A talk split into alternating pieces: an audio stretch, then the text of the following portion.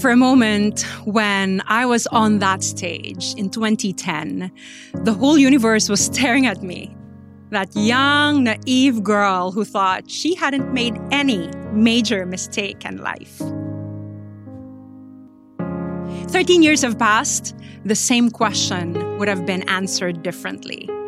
I would probably have a better play of words. But over the years, I've come to realize that the hardest questions in life cannot really be answered in the flick of the finger. Sometimes they're beyond words. And sometimes, amid the noise, life is simply teaching us to listen, to learn, to grow. Let's talk about life on the Major Major podcast with Venus Raj.